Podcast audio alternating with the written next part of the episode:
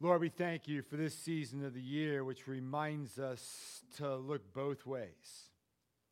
We thank you that you've given us this season of preparation, and we just ask, Lord, that we would prepare well, according to your word, not ours. And we ask that you would think our thoughts now, that my words would be yours, that you would take our wills and bend them to your own, and take every single one of our hearts and set them on fire with love for you and for your Son, Jesus Christ. For it's in his name we pray. Amen. Amen. Well, as I mentioned at the welcome, this is the Sunday of peace of the Advent season, and in a world that seems to have gone off the rails, uh, peace is not the operative word in our day, is it? There's no consensus on how to attack this pandemic eighteen months later than when it was launched. Inflation is at the highest rate since I was a kid in the seventies. Not to mention negligent parents buying a disturbed teenager a semi-automatic handgun who goes into school, and the administration didn't even ask what was in the handbag. Are you kidding me? That's what drove me out of education, by the way. All right, it drove me out because the parents, not the kids, were less parenting. And the only way I could affect parents was to affect families. And the only way that can affect families is through the good news of Jesus Christ. And when I told my principal that, he just scratched his head. I said, okay. No, this we have some good news. Even in the midst of this chaos that we find ourselves, the Lord comes to us with a message of peace. So I invite you to turn with me to, in your Bibles to the book of Malachi. We're going to look at today. We're in this Advent series walking through the Old Testament passages of the lectionary. The great thing about the lectionary is all the, the readings are along a theme. The negatives of the lectionary is that it hops back and forth and you don't see the themes that are woven through each individual book that's being read. So with that in mind, we're going to look at Malachi this morning and give you a quick, bring you up to speed with where we are in chapter three so you can understand Malachi's point and what the Lord's point is making to his people. Malachi lived about one hundred years after God's people had returned to Jerusalem from their Babylonian exile, and his message was directed to the people who were living in Jerusalem for some time. The temple had been built a while ago, and things aren't going all that well. When the Israelites first returned from the exile, when you read Ezra and Nehemiah, you recognize there was great expectations. They would rebuild their lives. They would rebuild the temple. The Messiah would come and set up God's kingdom over a unified Israel, and then that nation would bring justice and peace for all. And it didn't happen. The Israelites who repopulated the city proved to be just as unfaithful to God as their ancestors were, resulting in poverty, injustice, all throughout the land. So in Malachi, we find out just how corrupt these people, this new generation of Israelites, had become. Basically, God has beefs with his people. He's got six beefs to pick. You know, uh, in biblical language, it's disputes. So they're called disputations. But just think of them, I got a beef, all right? He's got a problem with the way his people are living their lives. And so most sections of Malachi begin with God making an accusation and then the people saying, say what? You know, well, it's not us. You know, they disagree with him. Then God responds and offers the last word. There's six specific disputes. I'm only going to mention the first three that lead up to our fourth dispute, which he's responding to in today's reading that June read for you this morning. Um, the overall impression you get from these disputes and these arguments is that the exiles fundamentally didn't change at all. Israel's hearts are as hard as ever. And so, therefore, the first dispute starts with God saying he still loves his covenant people, even though they're not faithful. And you know what they say back to him? How have you shown us any love? So God reminds them of how graciously he chose the family of Jacob, their ancestor, become the carrier of God's covenant instead of Esau, his brother. And the family that came from him eventually fell to ruin. Remembering the stories from Genesis and through the book of Obadiah. So from this first dispute, Israel is exposed as suspicious, doubting God's love and doubting God's faithfulness. The second dispute exposes a problem in Israel's second temple worship. God accuses the people of not worshiping properly, despising the temple. And they say, "How have we despised you?" He responds by focusing the people how they're bringing shamelessly lame animals for sacrifice. You're supposed to bring an unblemished lamb. They're, they're bringing blemished lambs, crippled lambs that show they don't value nor honor God at all. And it's not just the people. The priests are accepting it. The priests are practically encouraging it, right? And they're participating in this corrupt form of worship. So from top to bottom, God's people are proving faithless. The third dispute, God accuses the Israelite men of treachery against him and against their wives because there's been a wave of adultery and divorce going on.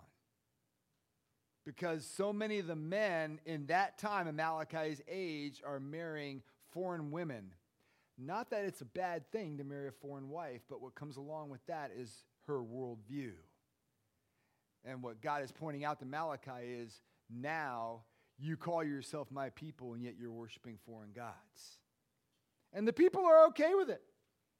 The priests are okay with it. They're not challenging God's people whatsoever from the word of God.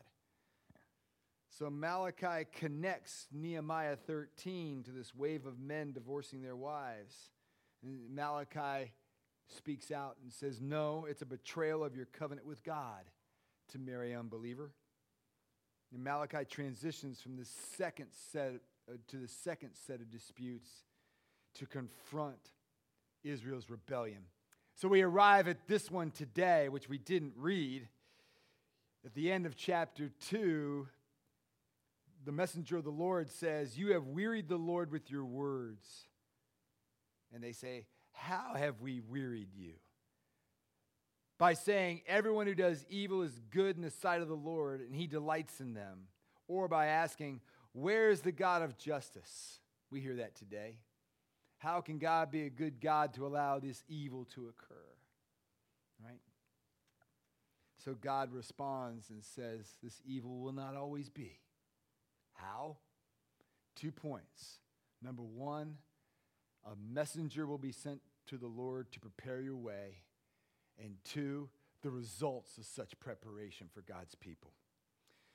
First, the messenger to prepare the way. Verse one of chapter three, behold, I send my messenger, and he will prepare the way before me. And the Lord whom you seek will suddenly come to his temple, and the messenger of the covenant in whom you delight.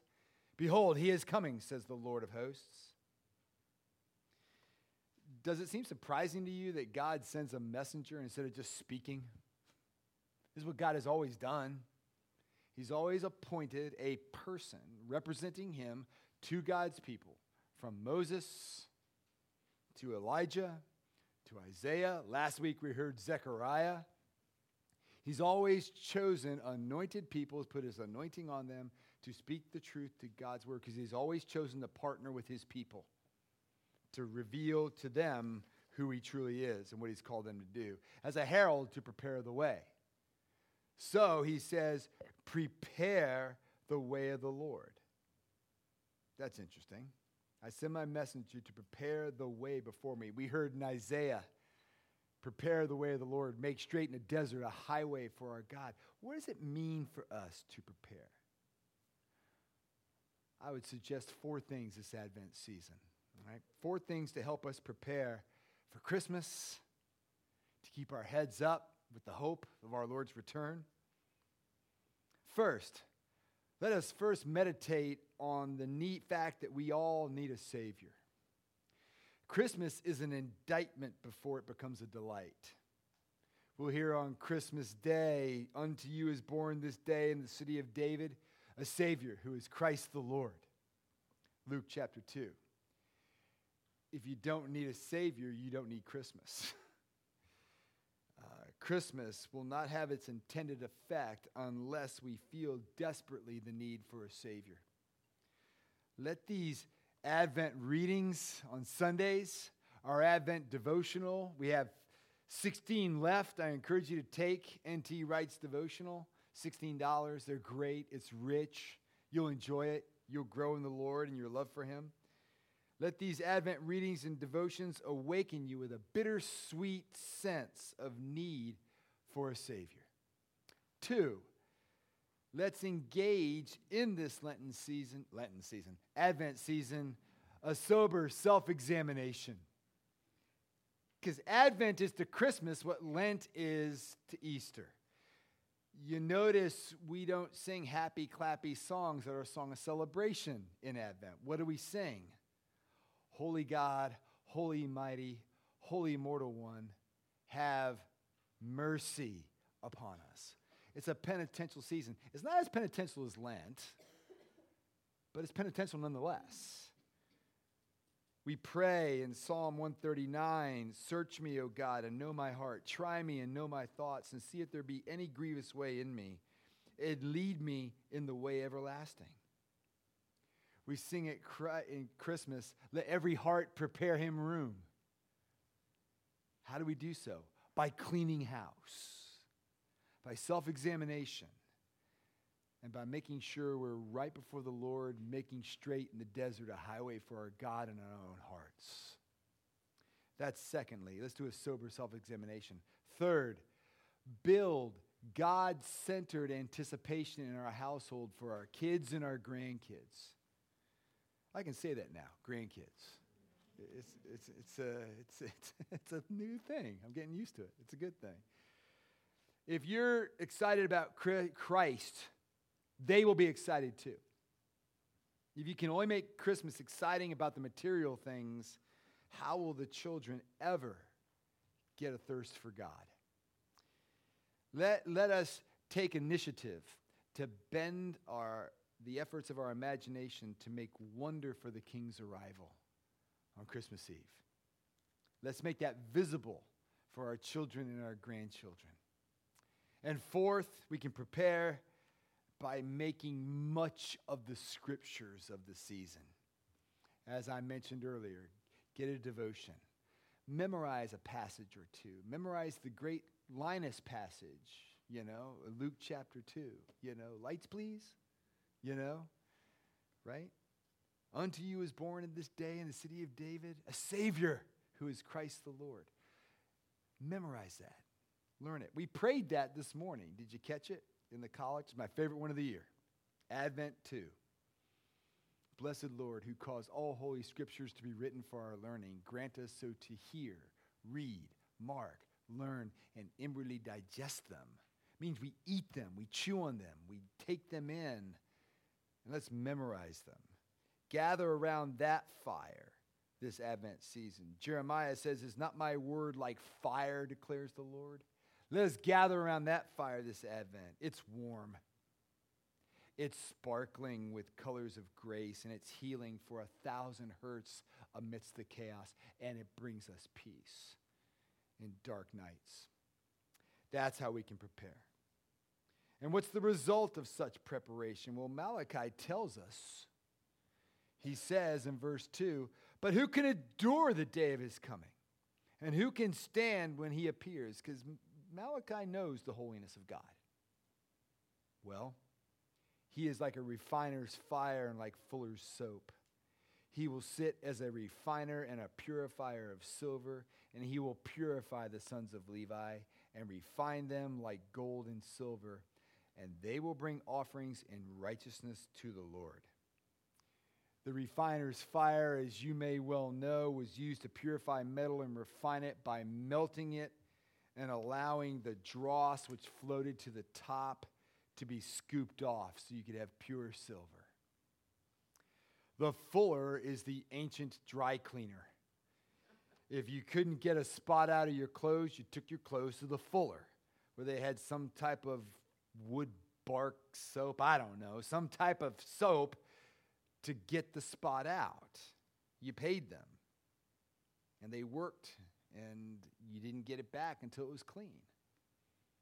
Like a refiner's fire and a fuller's soap, in preparing ourselves this way, he makes us pure and holy before his presence.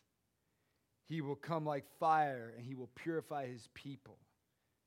And in Malachi's day, as we've heard, he will remove the idolatry, those idols that we put up that really don't satisfy whatsoever, the sexual immorality, the injustice, so that the faithful remnant is left to be his people. Verse four, then he says, and the offering of Judah and Jerusalem will be pleasing to the Lord, as in the day of old, as in the former years. That God will be present with his people, will be pure before him, and through such preparation, he makes us pure before his presence today. And therefore, we have peace, no matter what's going on around us. God's people have testified in the midst of chaotic times that kind of peace. Did you know the night before Nicholas Ridley was burned at the stake? You've heard me say that story. Latimer and Ridley. Latimer turned to him and said, on October sixteenth, fifteen fifty-five, be a good cheer, Master Ridley. For this day we shall light such a candle in England by God's grace shall never be put out. And then they were burned for believing and teaching and leading God's people in the Church of England at that time what we believe, that salvation is by grace through faith in Christ alone. And we're called to read, mark, learn, and inwardly digest the Word of God. He was just, the Reformation had taken off, and he was one of the leaders of it, so he had to die for that. And his brother on October fifteenth offered to sit with him through the night, to comfort him in his prison chamber. And Nicholas Ridley declined. He replied that he's going to go to bed as quietly as he ever did in his life. It's okay. He knew the peace of God. He could rest in the strength of the everlasting arms of the Lord to meet his need that night and into the fire. So can we. So as we wait and we prepare, let's get Malachi's perspective and let's get Luke's perspective. Think about it.